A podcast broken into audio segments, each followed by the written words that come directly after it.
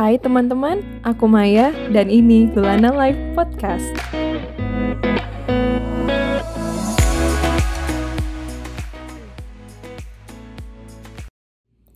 Pada podcast kali ini, kami akan membahas isu seputar quarter life crisis dalam hal pemilihan kegiatan setelah kelulusan kuliah, perjuangan mencari pekerjaan, dan bahkan keputusan dalam memilih suatu profesi yang ditekuni. Simak podcast kami. Yeay, akhirnya podcast kedua kita dimulai. Hore. Episode 2. ya ampun ya ampun ya ampun gak nyangka Nah, kita buat episode kedua ini kita bakal curhat soal quarter life crisis. Karena ada tiga orang yang sedang menghadapi quarter life crisis di podcast ini. Ada satu orang yang memutuskan untuk jadi pengusaha, gak mau kerja 9 to 5. ada satu yang lagi baru mau masuk eh, S2 sama ada satu lagi yang lagi jadi pejuang pencari pekerjaan. jadi lengkap lengkap semua ada di sini. Jadi kita bakal dapet tiga point of view uh, dari si quarter life crisis ini dan semoga ngebantu teman-teman yang denger ya. Soalnya kayak mungkin ada yang uh, punya pengalaman yang mirip sama kita terus di gitu pas dengar cerita kita ah iya iya ternyata sama nih sama nih gitu. Kira-kira siapa yang jadi ada temennya ya? Iya jadi ada temennya. Kira-kira siapa yang mau berkeluh kesah duluan? Karena episode sebelumnya aku nah sekarang aku serahin dulu sama di antara kalian silahkan mulai ceritanya dari kayak gimana nih Nah, mau berkeluh kesah dulu kah misalnya dengan keadaan sekarang gitu kan? Karena kita menghadapi quarter life crisis bareng pandemi. Ya kan? Biasanya kan orang lain ngadepin quarter life crisis, ya udah quarter life crisis aja. Itu aja udah susah. Sekarang kita tambah sekarang kita tambah pandemi gitu kan. Nah, jadi penasaran nih. eh, apa ya? Mungkin dari eh, ceritain kondisi-kondisi kita juga mungkin ya. Boleh, Michael mau duluan? aku mulai cerita ya. Jadi eh, aku lulus eh, lulus itu tahun 2020 Januari. Dan eh, wisudanya itu bulan Februari. Kebetulan masih bisa eh, wisuda offline. Jadi aku masih merasakan wisuda offline. Pas bulan Maretnya pas bulan depannya udah langsung covid. Jadi aku angkatan masih selamat untuk wisuda offline. Nah. Selamat. eh, sering berjalannya waktu. Eh, sebenarnya jujur nih ya awal-awal lulus itu aku pengen nganggur dulu. Mungkin itu salahnya aku makanya aku eh, sampai di kondisi ini. Jadi lamar-lamar kerja tuh agak males-malesan sebenarnya di awal-awal baru lulus karena aku mikirnya ah capek lah istirahat dulu sebentar. Nyari kerjanya bisa nanti. Eh ternyata ada covid kayak gini terus orang-orang pada di PHK nyari kerja susah bersaingnya juga bukan bukan lagi bareng teman-teman yang baru lulus. Saingannya juga sama eh, orang-orang yang kena PHK juga jadi saingannya banyak banget. Sampailah ke titik aku ngelihat teman-teman aku eh, udah pada kerja atau mungkin baru-baru ini gitu ya aku lihat di LinkedIn udah pada ngerayain satu tahun kerja di perusahaan apa udah ngerayain dua tahun perusahaan kerja di perusahaan apa sedangkan aku udah satu tahun lebih gitu ya masih nganggur eh, ngerasa insecure banget sih parah. Orang udah sampai mana aku masih di sini-sini aja. Tapi eh, bukan berarti aku nggak berusaha sih sebenarnya dari satu tahun lebih itu. Aku udah eh, beberapa kali bikin CV bukan sih bikin CV sih lebih ke eh, ngelihat CV aku yang dulu terus dirombak lagi dirombak lagi dirombak lagi.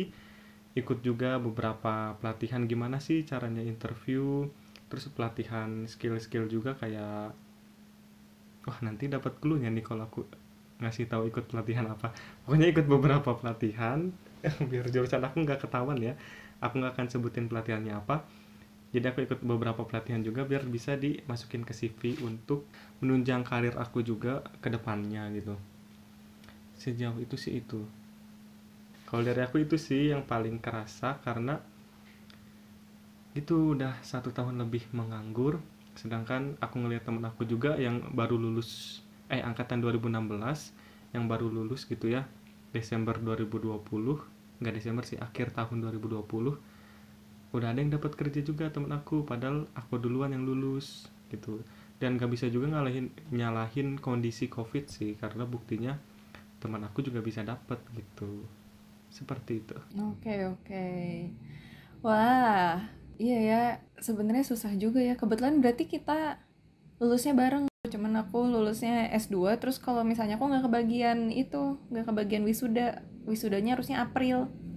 Kalau kampus aku kan kita apa beda kampus. Kalau kata aku sebenarnya nggak salah sih istirahat dulu.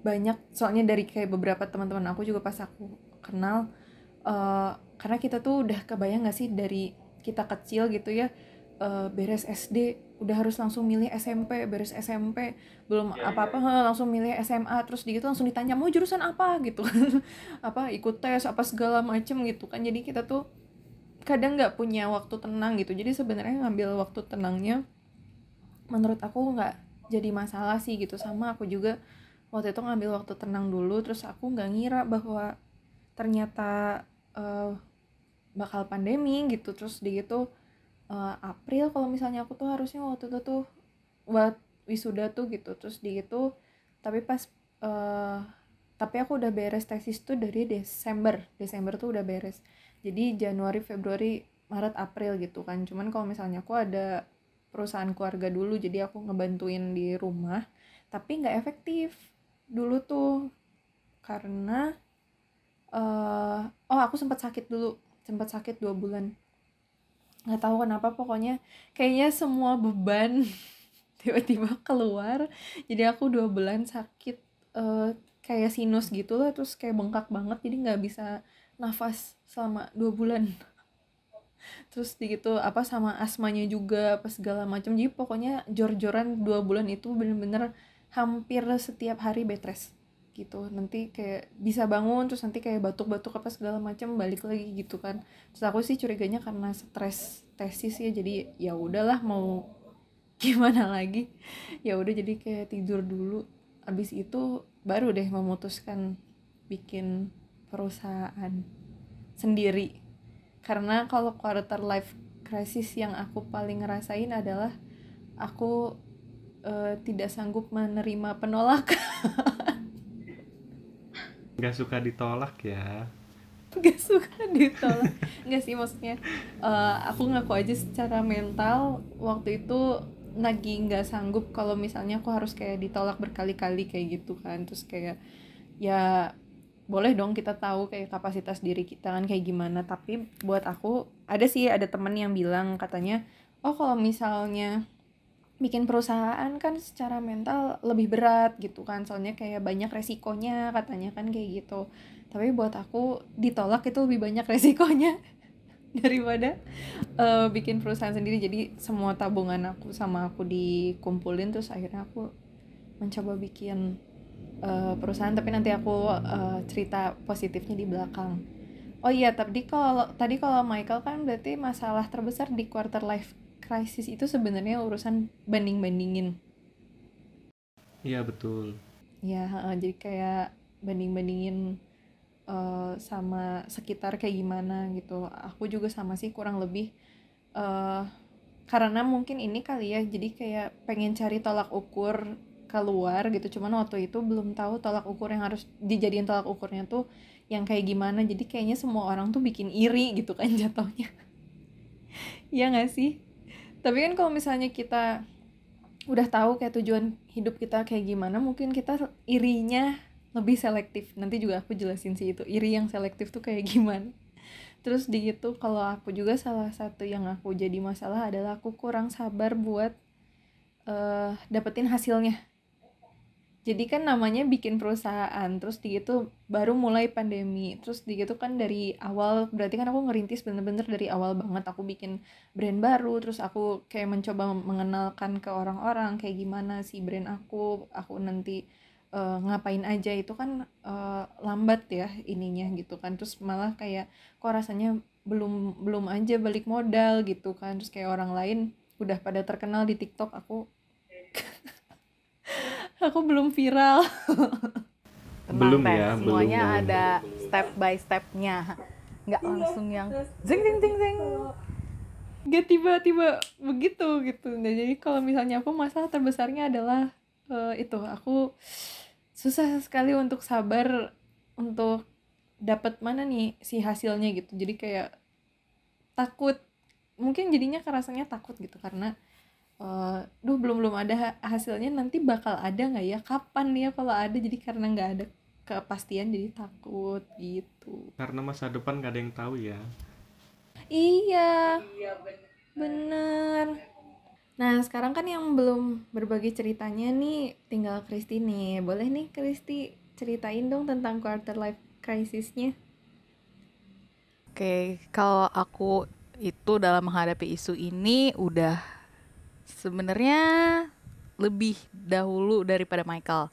Jadi sama kayak Michael waktu aku lulus tahun 2018 itu aku sempet yang masa lulus kuliah 2018 aku sempet yang kayak aduh pengen istirahat dulu capek pengen yang pengen leha-leha dulu masa iya langsung harus cari kerja buru-buru gitu kan terus ternyata pas udah eh, maksudnya pas justru di saat aku udah mulai pengen aduh nggak ada kegiatan sama sekali nih udah nih mulai cari kerja gitu-gitu.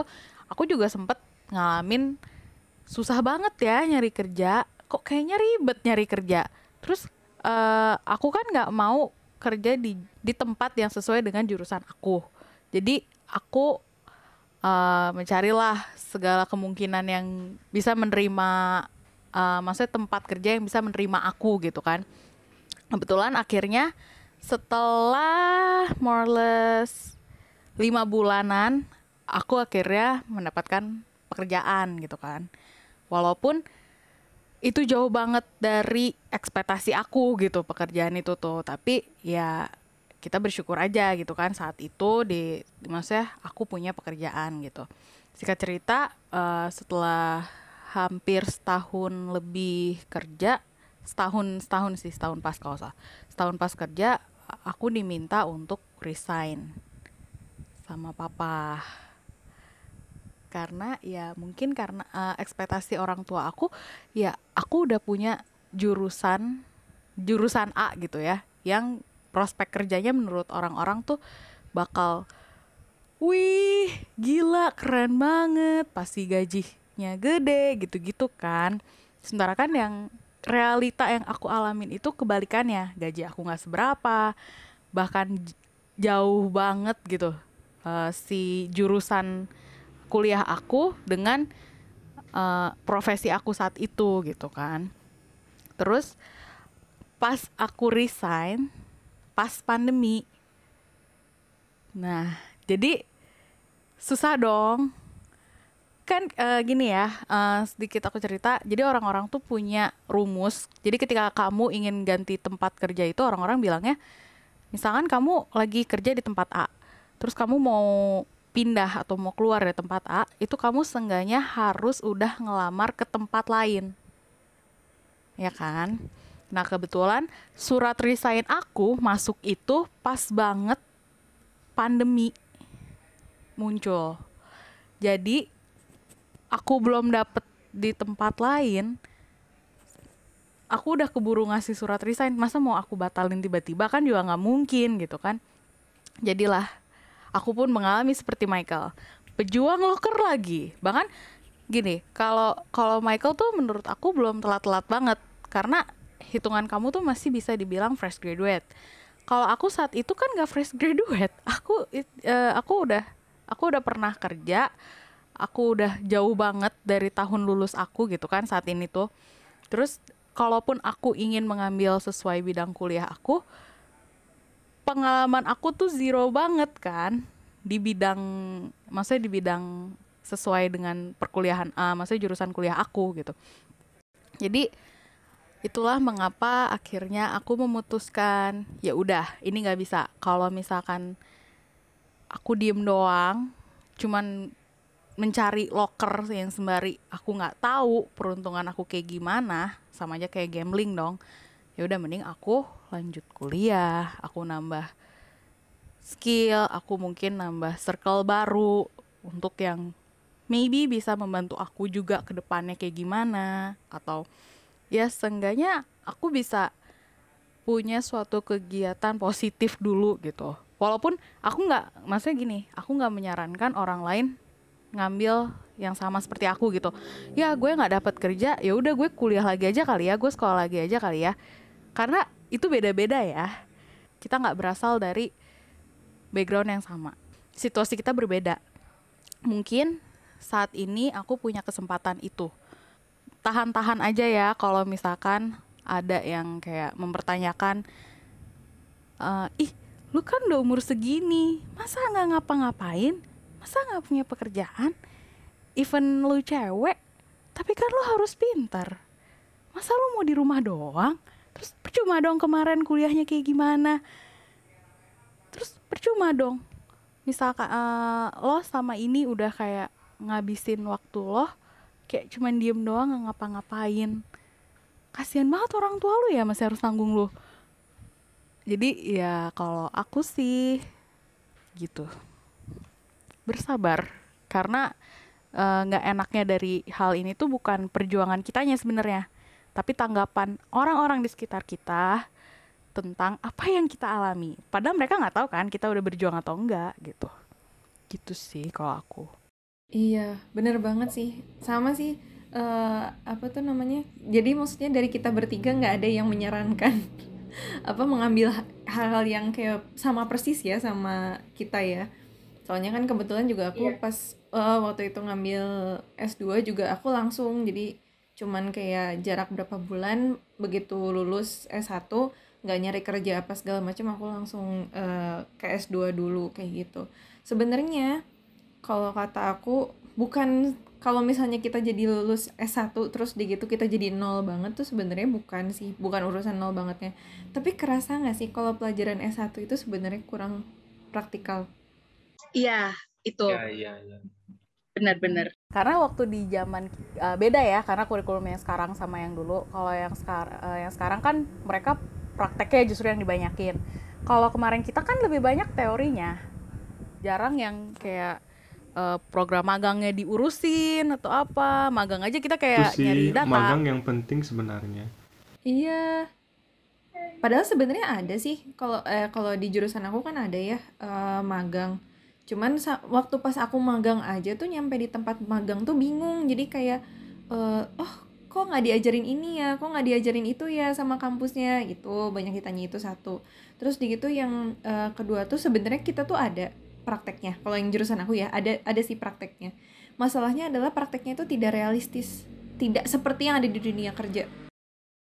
Oh iya iya. Benar benar benar benar. Jadi si apa yeah. yang si prakteknya si materi prakteknya itu tuh bukan yang uh, akan digunakan di tempat kerja gitu kan. Ke misal gitu ya contoh gitu ya kalau misalnya di dunia kerja tuh misalnya si proyeknya kecil-kecil tapi banyak gitu. Terus tapi kalau misalnya di kuliah tuh malah tiba-tiba dikasih kayak proyek besar gitu yang enggak yang sebenarnya nggak terlalu kepake gitu kan waktu pas di dunia kerjanya. Jadi bingung gitu. Kalau aku akhirnya memutuskan untuk masih sih masih sebidang sih kalau aku. Maksudnya dulu aku uh, S1-nya desain terus uh, S2-nya aku uh, ngambil bisnis aku masih membisniskan desain aku kebetulan. Aku masih ngebisnisin art aku ya lumayan lah gitu walaupun uh, desainnya agak berbeda.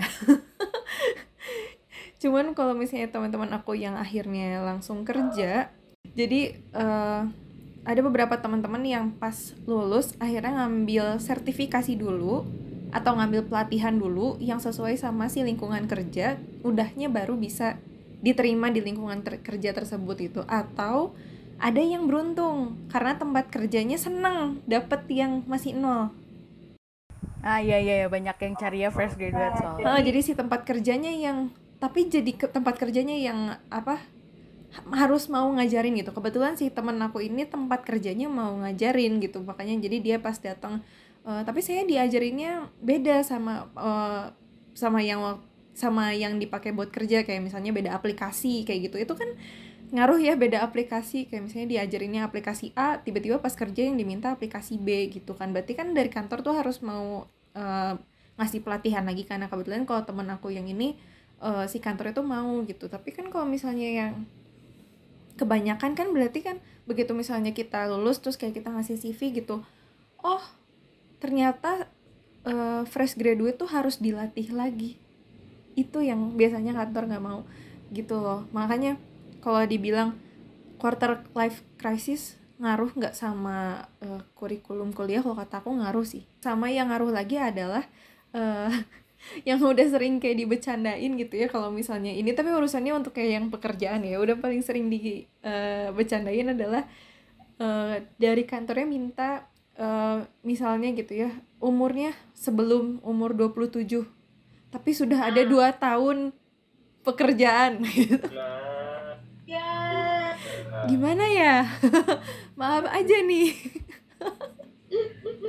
Itu maksudnya gimana gitu kan? Jadi kan agak pusing gitu kan? Minta berpengalaman tapi kita nggak dikasih waktu yang cukup gitu untuk dapat si pengalaman tersebut gitu kan? Terus sedikit eh, tempat-tempat uh, yang memang mau buat ngasih pengalaman ke si anak fresh graduate gitu kan? Terus di itu kalaupun misalnya sekalinya ada gitu oh maaf ya kami bayar sedikit atau kalian masuknya magang ya masuknya internship ya jadi kita nggak bisa bayar gitu. Itu kan eksploitasi manusia. Jatuhnya kan beberapa kan misalnya kayak gitu gitu kan. Jadi kan maksudnya serba bingung ya kita mau maju ke mana gitu kan. Sementara bener tadi yang kata Kristi tuntutan dari lingkungan teh nggak main-main gitu. Karena gini sih teh uh, apa ya jadi kita tuh kayak dipermainkan oleh angka-angka di sekitar kita gitu. Wah itu iya kan? Jadi pertama kita udah event kita lulus cepet. Tapi nanti buat nyari kerjanya itu nggak secepat itu gitu. Terus uh, ditambah lagi ketika kita udah uh, kita udah dapet pekerjaan misalkan satu pekerjaan gitu ya A. Itu tuh nanti pasti akan ada lagi masalah-masalah berikutnya gitu nanti pas uh, kita ya. mau resign atau gimana ya susah buat nyari kerja lagi yang baru gitu kan. Terus kalau nggak resign juga kita pusing sama tempat kita yang awal gitu kan. Nah untuk yang belum dapat pekerjaan juga gitu. Dia oke okay, dia belum pusing-pusing menghadapi dunia kerja.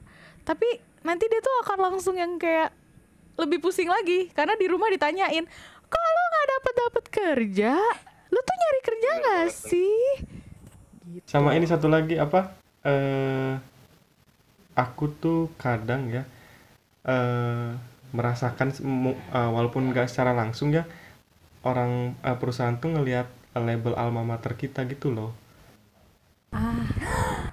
Oke, okay, kebetulan S1 nya kita semua satu alma mater. Kamu merasakan apa yang aku rasakan? Aku merasakan loh, apa label alma mater. Oh, ini mah kampus swasta.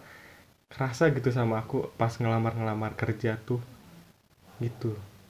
Ada yang komen? Gak komen sih. Jadi kan aku tuh punya tetangga. Dia di apa? Uh, angkatan 2016. Dia udah lulus juga kan.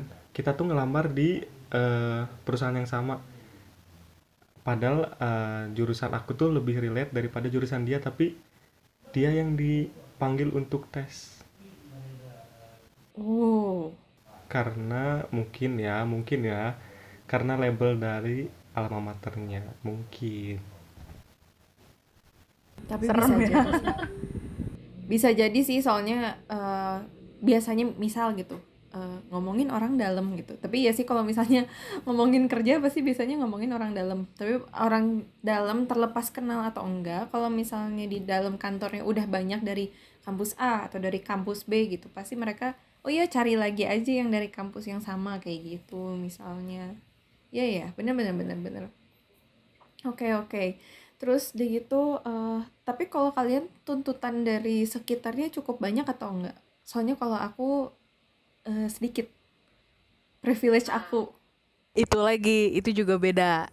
Bagaimana kita menghadapi hidup di umur segini? Umur segini ya maksudnya udah pokoknya udah masuk 20-an itu tuntutan akan lebih banyak entah itu dari kita punya goals sendiri ataupun goals orang tua kita atau goals even tante, om, oma, opa, kakak, adik atau apa juga pasti punya goals buat hidup kita. Pengennya kita yang kayak gimana? Kita jadi apa gitu di umur segini. Dan kebetulan aku ngalamin banget. Ngalamin dalam arti eh, dalam arti kata bener-bener eh, ketik dari aku lulus sampai detik ini itu tuh kayak disorot banget hidup.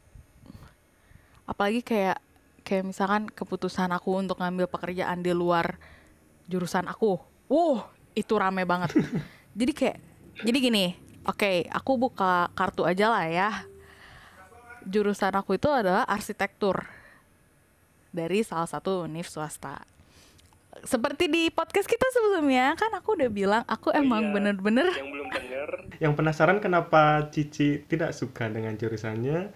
Dengar episode pertama kami. Oke, makasih Michael.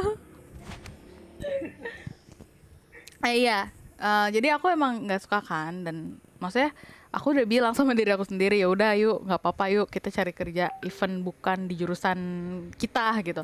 Ya udah yuk kita cari kerja. Dan aku juga bener-bener rasain prosesnya namanya harus belajar lagi dari nol saat aku kerja itu juga susah gitu nggak segampang itu gitu kan.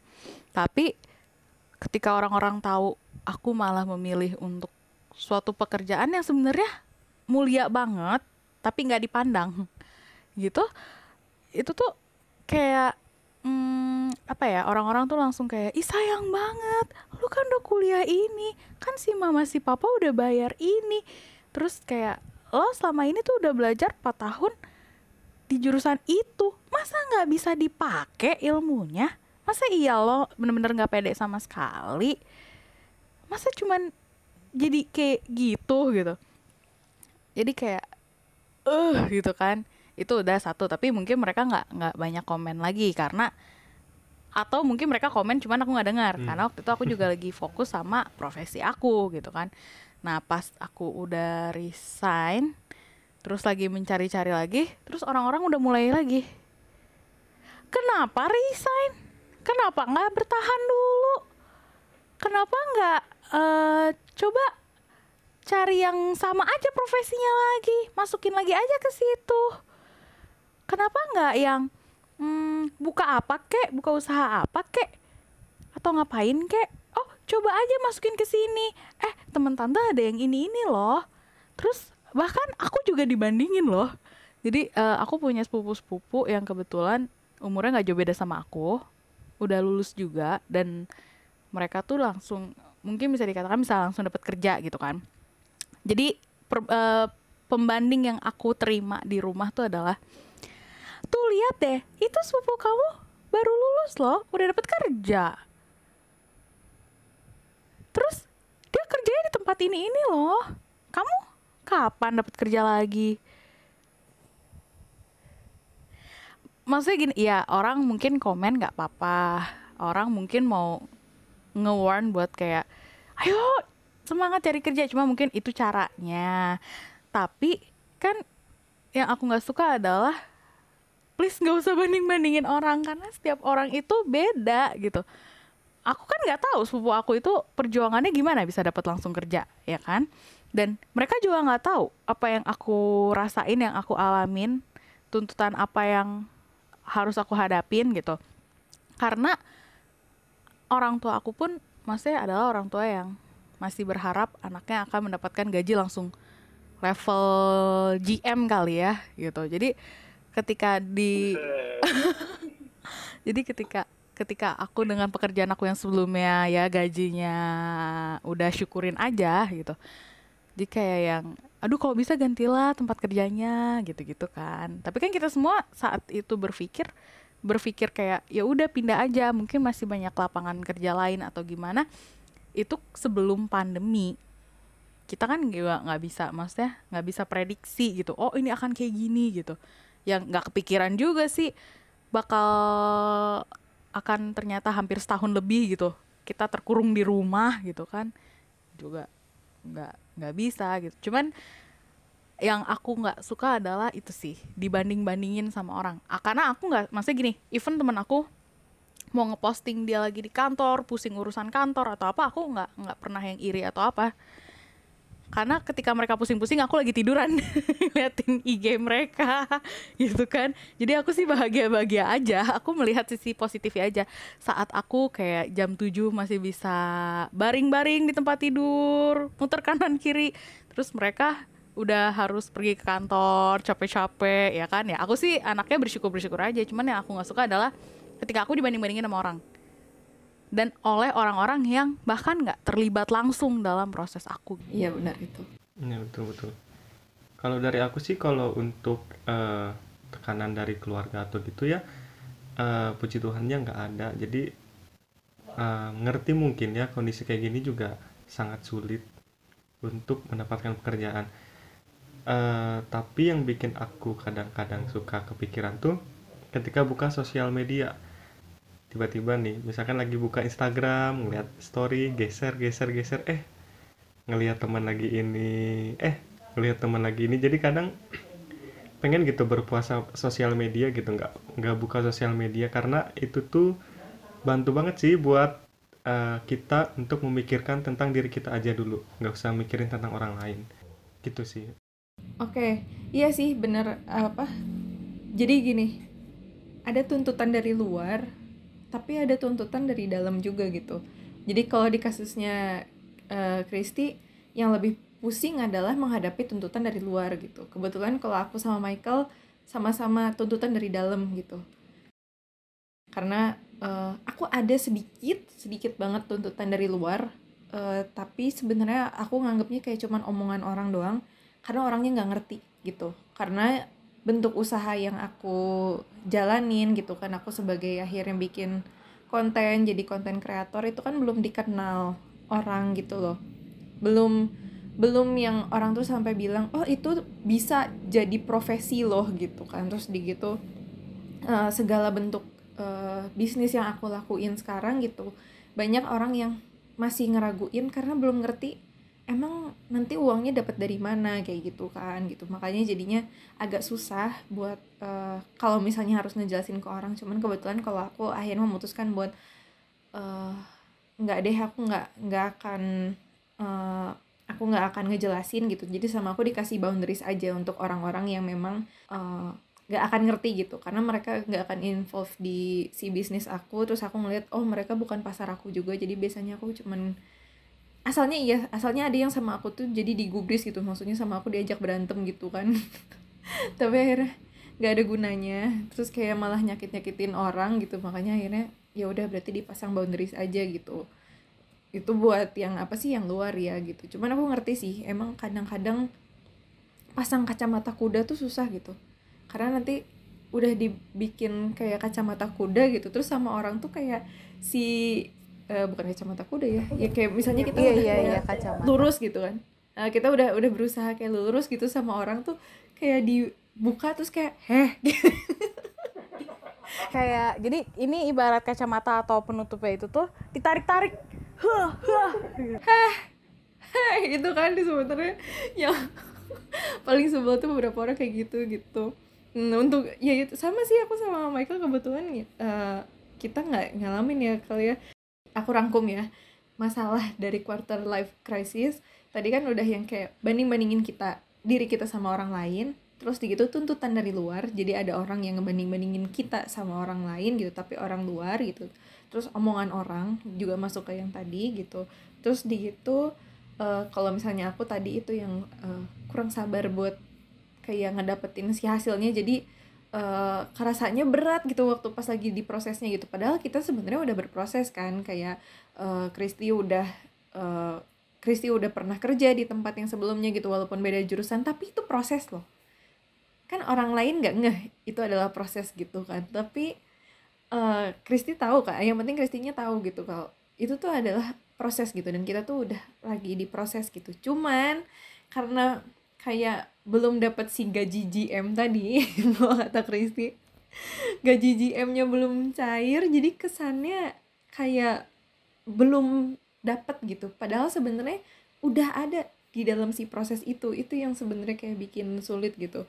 Nah uh, ada juga masalah-masalah yang pengen aku tambahin gitu.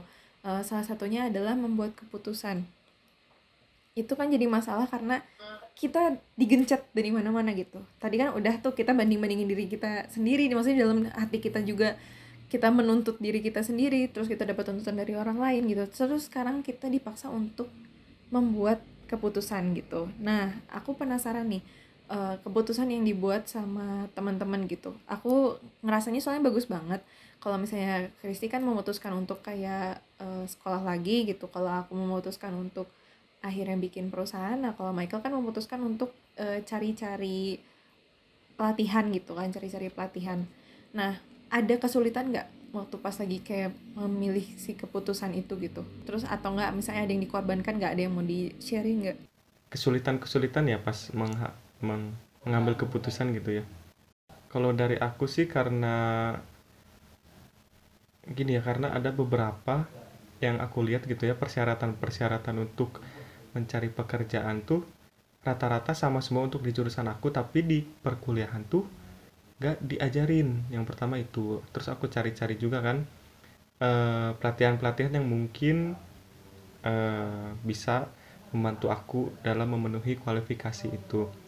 Nah tapi di sisi yang lain uh, sebenarnya kan aku udah punya fokus di deskripsi aku waktu dulu tuh pengen ke lebih menjurus ke sini. Nah tapi ternyata uh, untuk penjurusan yang aku ingin tuh sedikit lowongannya. Jadi terpaksa aku mencari pelatihan-pelatihan yang untuk masuk ke lowongan pekerjaan itu kualifikasinya masuk. Jadi kadang bingung gitu. Soalnya kan ada juga pelatihan yang aku ikutin berbayar juga kan. Aku belum uh, belum kerja juga dapat uang dari mana. Jadi benar-benar harus dipilah-pilah gitu. Mana yang benar-benar bisa kepake untuk pelatihannya itu sendiri? Kalau aku dari aku sih itu sih. Kalau Kristi akhirnya memilih S2 gimana tuh? Di satu sisi aku ingin mer, uh, maksudnya gini di satu sisi emang aku pengen dengan aku ngambil S2 aku lanjut sekolah itu aku bisa dapat ilmu yang seenggaknya mungkin gak pernah aku dapat waktu S1 aku berharapnya itu walaupun aku nggak tahu ya maksudnya nanti ke depannya akan kayak gimana gitu. Terus satu sisi lagi karena aku nggak mau dibanding-bandingin lagi sama orang. Karena gini gini jujur ya uh, uh, kalau misalkan aku nggak ngapa-ngapain aku nggak punya kegiatan atau mungkin mereka ngeliatnya uh, maksudnya kan sekarang juga lagi pandemi jadi walaupun misalkan aku berkegiatan kayak sekarang gitu kita lagi buat podcast sama-sama kan orang-orang nggak tahu dong. Dan aku juga kan nggak mungkin gitu setiap abis buat podcast eh gue lagi buat podcast gitu kan nggak mungkin. Jadi mereka juga nggak tahu gitu kan kegiatan aku apa. Dan menurut aku ketika mereka tahu aku masih sekolah lagi atau apa seenggaknya si tuntutan itu tuh bisa sedikit demi sedikit berkurang. Itu sih. Jadi kayak okay. aku menghindari aku yang harus bekerja dengan ya udah aku belajar gitu. Karena mau gimana lagi?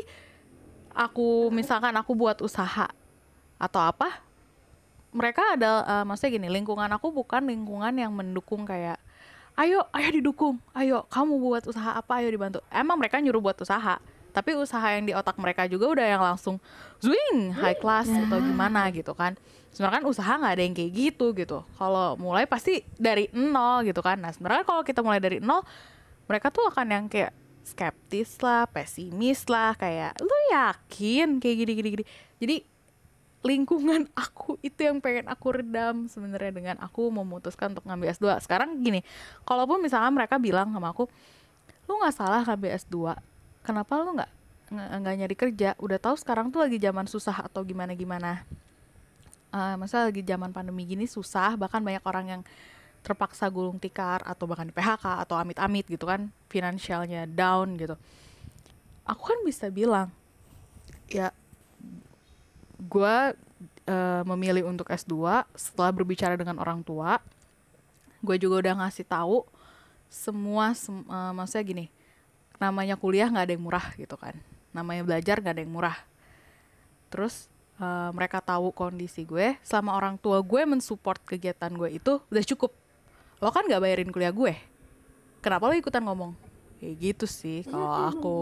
jadi aku pengen meredam itu gitu dengan jawaban-jawaban yang kayak ya udahlah gitu hidup orang tuh nggak ada yang bisa tahu ke depannya kayak gimana gitu kan jadi stop ngejudging orang gitu Hmm, hmm, hmm. Kalau aku mungkin ini kali ya, eh karena karena pandemi, jadi nggak ketemu siapa-siapa.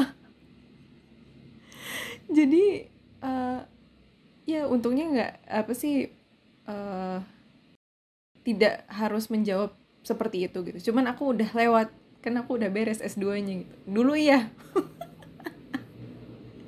dulu pernah lah ya di posisi aku.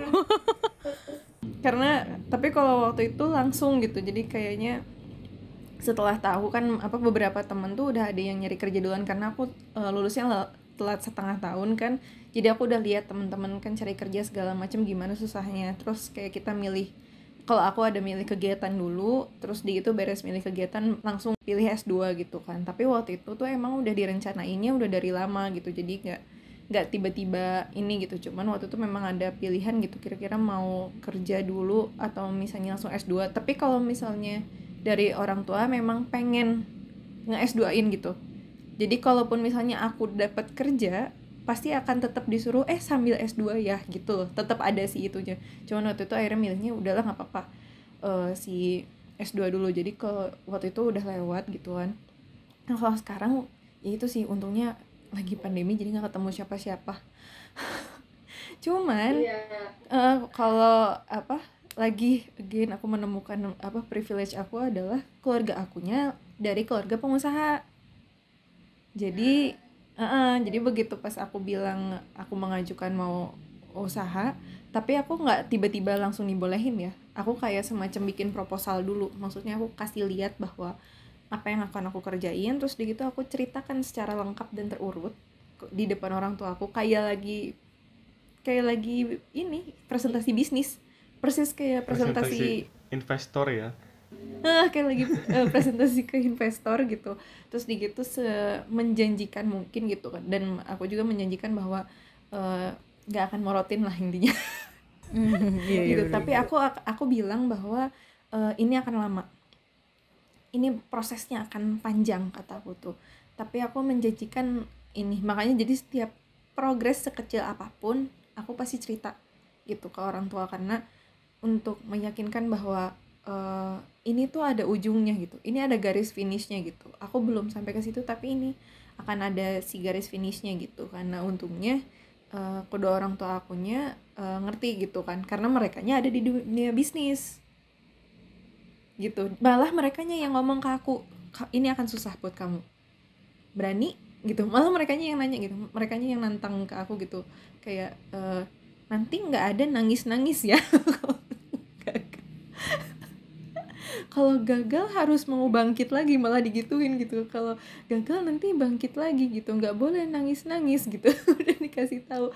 Karena mereka udah tahu kayak eh, nggak akan nggak akan eh, mulus gitu kan si perjalanan gitu kan.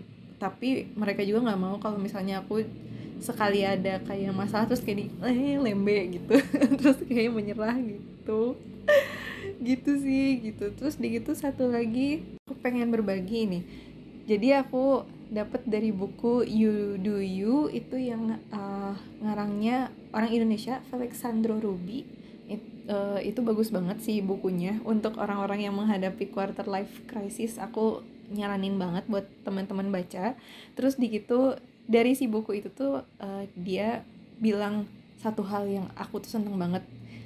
Normalize pindah jurusan normalize untuk eh, bereksplorasi di umur 20-an karena kita belum ada tanggungan kita belum ada belum punya anak gitu. Kita belum eh, ya belum ada tuntutan dari mana-mana gitu. Karena orang yang di buku itu aja orang yang di buku itu penulisnya eh, si yang Kak Alexander Ruby aja dia udah bereksperimen 9 kali dengan 9 pekerjaan. Bayangin gitu. Dan akhirnya beliau berhasil mendapatkan kayak 100 juta pertamanya terus katanya sekarang udah me- mendapatkan 1 M pertamanya gitu kan. Berarti gak jadi masalah tuh ternyata mengeksplorasi gitu kan. Terus di itu terus-terusan di apa ya uh, kita terus-terusan kayak cari-cari pengalaman gitu sampai akhirnya tuh kita dapat kayak si tempat nyamannya gitu. Jadi kayak kalau air kayak digoyangin dulu terus nanti tenang dengan sendirinya gitu loh. Kayak semacam kayak gitu dan menurut aku itu bagus banget. Jadi aku juga pribadi jujur uh, setuju banget buat kayak gitu gitu. Itu satu. Terus di gitu yang kedua yang ada dari si buku itu adalah uh, cobalah menjadi multi potentialite kamu punya satu uh, pekerjaan utama gitu kan terus cari lagi dua skill pendukungnya gitu. Pendukung si pekerjaan itu. Misal gitu ya orang yang suka desain gitu. Terus di gitu cari cari kemampuan digital marketing misalnya. Jadi dia ngedesain untuk digital marketing gitu. Terus di gitu cari lagi kemampuan untuk nge-manage-nya. Jadi lama-lama dia jadi uh, social media manager gitu. Padahal misalnya asalnya dia dari desain gitu tapi dicoba dicombine yang kayak gitu lah gitu kan nah itu sih yang kayak penting banget menurut aku dari si buku itu dan buku itu kayaknya cukup banyak menyelamatkan orang di masa pandemi ini. Kebetulan dibikinnya uh, 2020 akhir, uh, makanya jadi kayak lagi relate relate nya nih sama kita gitu kan. Terus di itu dia juga sangat membahas yang uh, yang dari tadi kita bahas gitu, yang sebenarnya masalah-masalah yang kita bahas gitu kan. Terus di gitu aku ada catatan beberapa catatan. Ini juga gak hasil kayak dari kita aja gitu, tapi aku sempat dapat kayak dari klien aku karena kemarin aku sempat coaching gitu. Terus gitu aku akhirnya dapat oh iya iya gitu. Karena klien aku juga lagi ngadepin si quarter life crisis ini gitu. Terus aku malah dapat solusinya tuh dari dia gitu kan. Nah salah satunya kalau misalnya teman-teman yang lagi cari kerja setiap kali interview atau tes sambil direkam karena kan kalau sekarang interviewnya online nih kan. Tapi sebenarnya kalau nggak online juga bagusnya kayak di handphone kita taruh rekaman. Gitu. Gunanya untuk apa? Evaluasi diri gitu. Jadi kalau misalnya si kasusnya klien coaching aku itu uh, dia bilang pokoknya dia se setiap kali lagi wawancara itu dia ngerasa jelek gitu. Terus di gitu aku tanya apa yang bikin jeleknya? Pokoknya jelek. Nah harus ada ukurannya gitu. Oke nggak apa-apa. Yang kemarin jelek itu oke okay, gitu jadi kita tahu ukuran jeleknya oh yang kemarin. Itu ukuran jeleknya gitu. Itu uh, ukuran gak bagusnya waktu pas lagi selama interview gitu. Tapi setelah direkam nanti nextnya jadi tahu oh berarti yang bagusnya kayak gimana. Oh berarti yang harus diperbaiki kayak gimana. Itu contohnya. Terus di itu nambah skill kayak yang dipakai uh, cara yang dipakai Michael gitu kan. Karena itu penting banget gitu. Uh, jangan sampai selama pas kita lagi ada proses lagi proses penerimaan itu gitu tapi kitanya benar-benar full nganggur gitu. Tapi kalau misalnya kita nanti pas ditanya gitu kan uh, kerja aku dapat dari TikTok sih ini. Aku dari dapat dari TikTok kalau misalnya ditanya uh, ini kamu lama nganggur ya? Uh, enggak saya sebenarnya enggak nganggur saya sebenarnya ada nambah-nambah skill gitu. Terus di itu saya juga tetap keep up sama dunia pekerjaan gitu kan. Biasanya ngomong kayak gitu kalau yang kata TikTok gitu kan. Nah itu bagus tuh gitu. Makanya berarti nambah skill tuh termasuk itu. Karena sebelum aku akhirnya memulai uh, belum muncul kan aku waktu itu pas selama tahun lalu tuh aku belum kayak dapet si uangnya belum balik lagi gitu. Nah aku tuh terus terusan juga ikut kelas ini itu gitu kan mau yang gratis yang berbayar gitu. Jadi uh, walaupun aku belum berminat kerja di luar gitu tapi untuk uh, menyambung hidup aku gitu terus kayak untuk menyambung usaha aku sama aku juga nambah skill kayak gitu. Terus uh, sama juga apa misalnya kayak teman-teman sekarang kan uh, ikut kayak gabung sama aku juga kan kita juga sama-sama belajar gitu kan. Makanya kita coba yang bikin podcast kayak gini gitu kan. Harapannya kan uh, kita saling belajar terus di gitu kita juga bisa sharing ke orang kayak gitu. Terus di gitu uh, ini kayaknya waktu itu dapet dari Kristi deh membiasakan diri untuk stay on track walaupun dinyinyirin Weh, betul sekali. Aku bangga dengan diriku yang mengeluarkan kata-kata itu walaupun sebenarnya susah untuk dijalanin. itu mirip sama yang uh, episode minggu lalu sempat aku ngebahas uh, tentang emotional independence Ah iya benar. Eh, kan kita waktu pas minggu lalu eh, eh episode minggu lalu episode sebelumnya kita sempat ngebahas gimana pentingnya kita punya emotional independence gitu kan untuk menghadapi masalah sehari-hari walaupun sebenarnya kita kadang pengen punya pegangan sama orang gitu tapi tetap emotional independence itu diperlukan gitu kan makanya mungkin itu yang bisa ngebantu supaya kita bisa stay on track gitu jadi daripada emosi kita diatur oleh sosial media, emosi kita diatur sama orang lain gitu. Selalu ingat lagi bahwa emosi kita itu bisa diatur sama diri kita sendiri kayak gitu. Terus di gitu mulai dengan baby step. Jadi banyak dari kita yang ngerasa itu tadi yang kita udah bahas gitu. Pengennya langsung dapet gaji GM. Padahal iya kan? Iya iya bener bener. Padahal kenyataannya gitu uh, Warren Buffett aja tuh maksudnya baru kaya ya di umur 60 karena dia udah ngemulai prosesnya dari lama tapi orang tuh suka ngediskon prosesnya gitu. Terus kayak bener kata Kristi tadi tadi bijak banget sih Kristi buat bilang waktu pas dibanding bandingin Kristi bilang bahwa kita nggak tahu si orang yang dibandingin sama kita itu ada prosesnya tuh segimana gitu kita nggak pernah lihat gitu. Sebenarnya jangan-jangan dia prosesnya lebih lama dari kita. Dia udah berkorban lebih lama jadi dia dapat duluan kayak gitu. Terus di gitu aku juga nggak mau mendiskon uh, privilege sama luck. Karena pada akhirnya banyak orang sukses yang memang datangnya menggunakan privilege-nya dan menggunakan luck-nya gitu. Mereka punya privilege atau pas di tengah jalan kayak dapet menang lotre gitu. Gitu. Yang paling bisa kita lakukan adalah kita mendekatkan diri ke si lotre tersebut tuh contoh gitu ya. Contoh misalnya kalau misalnya orang yang uh, pengen buka usaha gitu terus dia itu dia pengen mo di support modal gitu kan. Kalau misalnya nggak ada background gitu kayak dia menunggu-nunggu dapat support modal ya modalnya nggak akan datang-datang. Tapi kalau misalnya dia udah ngedekatan diri ke si lotre tersebut dengan misalnya dia udah mulai si usahanya gitu terus dia udah mulai uh, melakukan si uh, apa pun lah gitu yang dia bisa so buat si usahanya itu jadi kan orang bisa ngelihat dia oh iya uh, nanti dikasih deh si lotrenya gitu kan. Terus di gitu ada lagi lanjutannya adalah uh, mengadaptasi growth mindset. Nah buat mindset ini juga uh, tricky yang pasti kalau misalnya ngurusin mindset teman-teman mungkin udah pada tahu udah uh, pernah dengar buku judulnya mindset uh, dan itu dikarangnya oleh uh, Carol Dweck. Nah itu bagus banget yang cerita tentang fixed mindset sama growth mindset. Kalau fixed mindset tuh orang tuh percaya bahwa kepintaran tuh datang dari lahir. Jadi mau diusahain kayak gimana pun juga ya kalau misalnya dari lahir bawaannya nggak pinter ya nggak akan pinter-pinter gitu. Tapi kalau misalnya growth mindset itu percaya oke okay lah kita punya intel, titik intelijen tertentu gitu. Tapi itu tidak menentukan kesuksesan kita. Tetap aja kesuksesan kita itu ditentukan dengan usaha kita terus kayak seberapa kita perseverance resilient sama si usaha kita seberapa kita me mengadaptasi grit dibilangnya grit ketekunan terus di gitu nggak pantang menyerah gitu sama yang uh, kita kerjain kayak gitu kan. Nah itu ada di growth mindset. Nah masalahnya adalah kalau misalnya yang aku lihat dari masalah Kristi tadi lingkungan sekitarnya fix mindset. Iya aku akuin.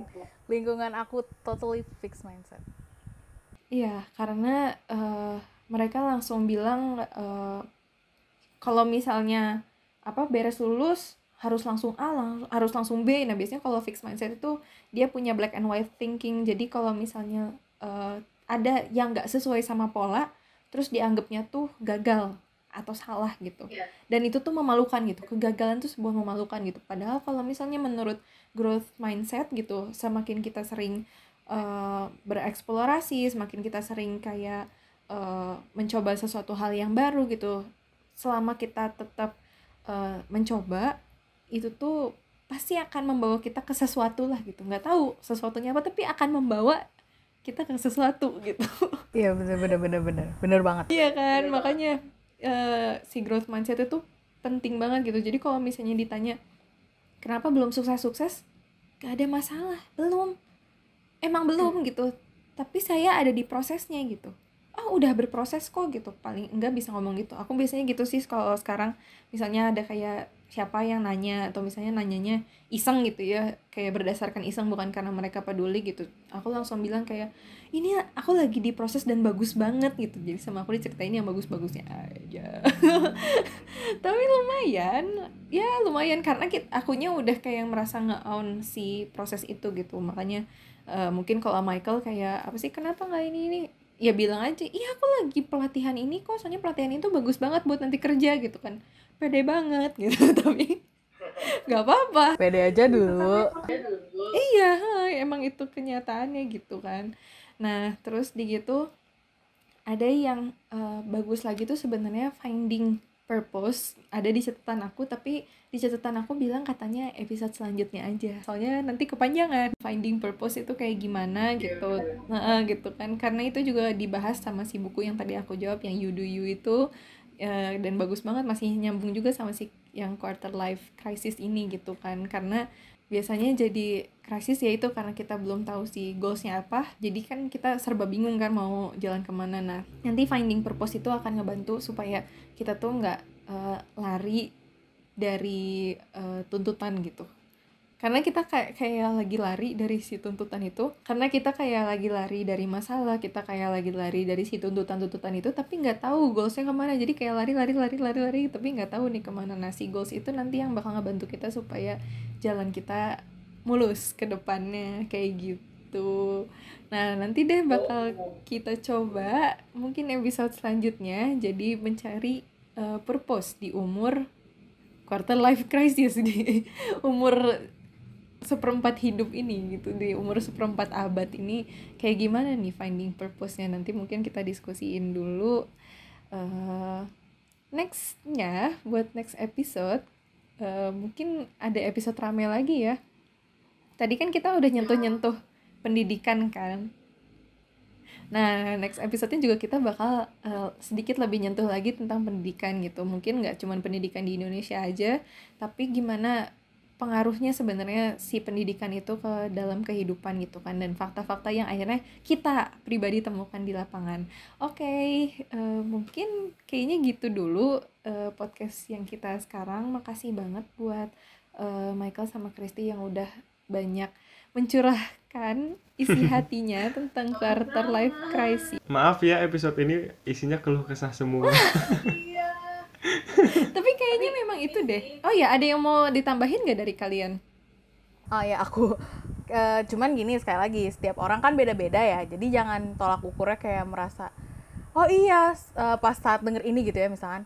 Oh iya, soalnya kan Kak Maya, uh, Kak Michael, Kristi gitu-gitu, mereka punya privilege yang mungkin aku sebagai pendengar nggak punya gitu misalnya banyak yang mikir kayak gitu sekali lagi even kami punya privilege yang mungkin nggak sama sama semua orang tapi kami juga punya perjuangannya sendiri gitu. Untuk mendapatkan privilege itu aja tuh nggak gampang gitu. Kayak Kamaya tadi udah cerita Michael udah cerita aku udah cerita gitu kan. Jadi ya setiap orang punya cerita masing-masing jadi ya, nikmatin dulu. dijadikan dijadikan inspirasi aja nggak usah kayak dibanding bandingin gitu. Terus di gitu aku juga tidak tidak mengencourage orang kayak semua orang ayo jadi pengusaha gitu. Jangan-jangan nanti kayak iya karena lagi ngehits juga orang-orang kayak apa keluar dari 9 to 5-nya katanya untuk mencapai apa punya time freedom gitu. Karena jujur aja aku akhirnya memilih uh, untuk bekerja sendiri juga karena pengen aku butuh si time freedom itu gitu. Lebih aku lebih butuh time freedom daripada uh, money freedom kebetulan. Kalau di kasus aku gitu. Terus uh, nah itu kan kasus orang juga beda-beda gitu kan. Kalau misalnya teman-teman belum siap untuk uh, keluar dari 9 to 5 gitu atau misalnya untuk punya uh, bisnis jangan dipaksain gitu. Nggak apa-apa gitu. Nanti misalnya uh, dipikirkan ulang lagi aja gitu atau misalnya dengerin kata-kata aku bisa jadi uh, pertimbangan gitu bahwa ternyata dunia bisnis juga nggak sih susah gitu. Karena aku udah sampai berarti ini hampir tahun kedua gitu. Udah lumayan sebenarnya udah ada kayak modal-modal yang balik gitu. Tapi akunya yang tetap pengen dikasihin lagi ke perusahaan dan aku bikin produk baru lagi yang lebih banyak lagi kayak gitu. Makanya jadi kerasanya uh, oh kayak belum ada gitu. Tapi udah ada aku bisa menjanjikan udah ada gitu cuman misalnya belum besar gitu. Nah ini aku kasih tahu aja ini aku udah mau tahun kedua gitu. Kalau misalnya teman-teman belum siap kayak untuk jangka panjang gitu uh, jangan dulu gitu. Mendingan kayak ditabung dulu aja dari si pekerjaan 9 to 5 nya kalau teman-teman yang udah punya.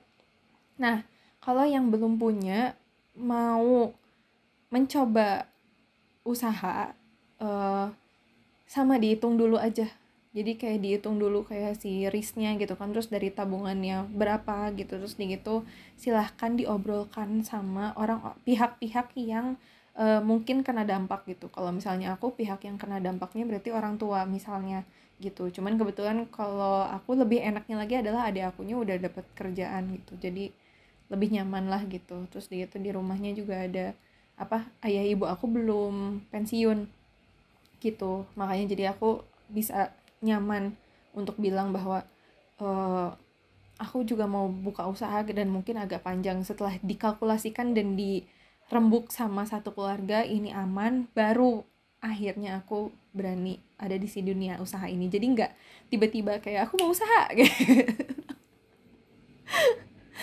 Teng teng teng teng banyak eh, banyak pertimbangannya gitu. Jadi aku mengajak teman-teman yang mendengar si podcast ini juga uh, coba dikasih pertimbangan lagi gitu. Sama kayak yang Michael tadi juga dengerin caranya Michael mencari pertimbangan gimana cara dia mengatur skill apa yang dia butuhin buat si pekerjaan itu gitu. Jadi Michael udah tahu pekerjaannya apa terus dia gitu tinggal dilihat oh requirementnya itu nah itu skill yang ditambah duluan kayak gitu. Menurut aku itu bagus banget itu udah keren banget. Ya Michael ya?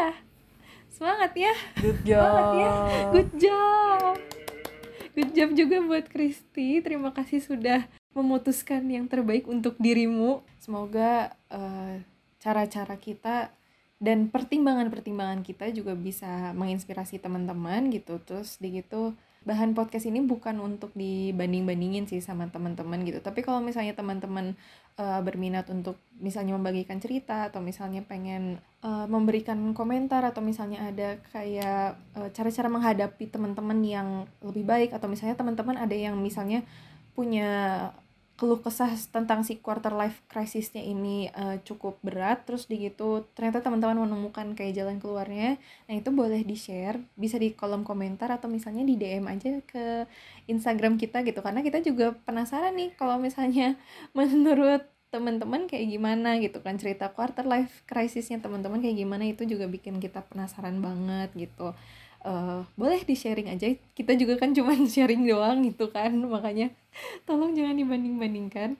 Nah mungkin itu aja kali ya untuk episode sekarang gitu. Semoga uh, bisa uh, bermanfaat buat semuanya. Sampai ketemu di episode selanjutnya.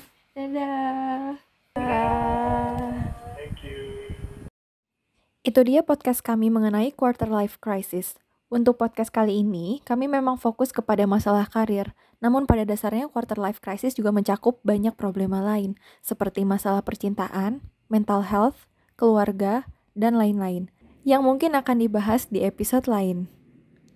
Pada episode ini, ada beberapa solusi yang kami pelajari dari masalah kami masing-masing, yaitu setiap interview atau tes pekerjaan diperlukan evaluasi diri. Yang kedua, menambah skill membiasakan diri untuk stay on track walaupun dinyinyirin, baby step, mengadaptasi growth mindset, dan mencari purpose yang juga mungkin akan dibahas di episode lain. Semoga bermanfaat dan menginspirasi teman-teman yang sedang menghadapi quarter life crisis. Sekian dan sampai jumpa di episode selanjutnya. Itu dia tadi episode kami. Kami mohon maaf apabila ada salah kata. Jangan lupa share, screenshot episode ini dan bagikan di story kalian jika kalian suka. Follow kami di Instagram @tulana underscore underscore dan cek produk stationery kami di @seleluna.shop. Bye, see you on the next episode.